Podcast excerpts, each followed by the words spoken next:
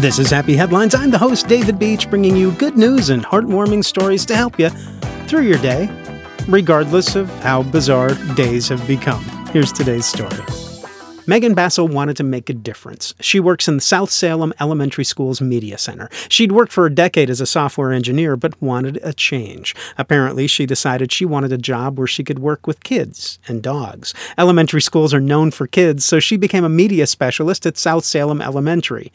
Now all she needed was dogs.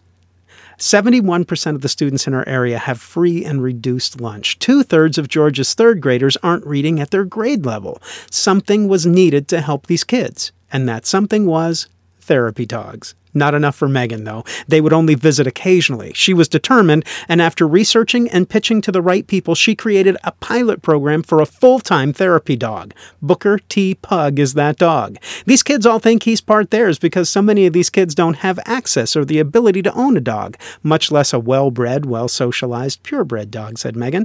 Booker, named after Booker T. Washington, helps his students. He sits quietly listening to them as they read. For a reward, kids can get one-on-one time with the puppy. He's helped in so many ways and apparently even led to more books being checked out.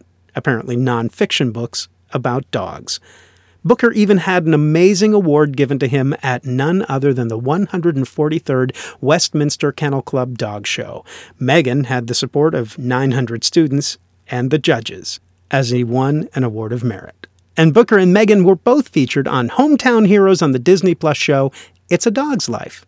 Quite a life. The kids love him, and he gets non-stop story time, snores, and snuggles. Megan hopes that other institutions will follow suit and consider therapy dogs as well.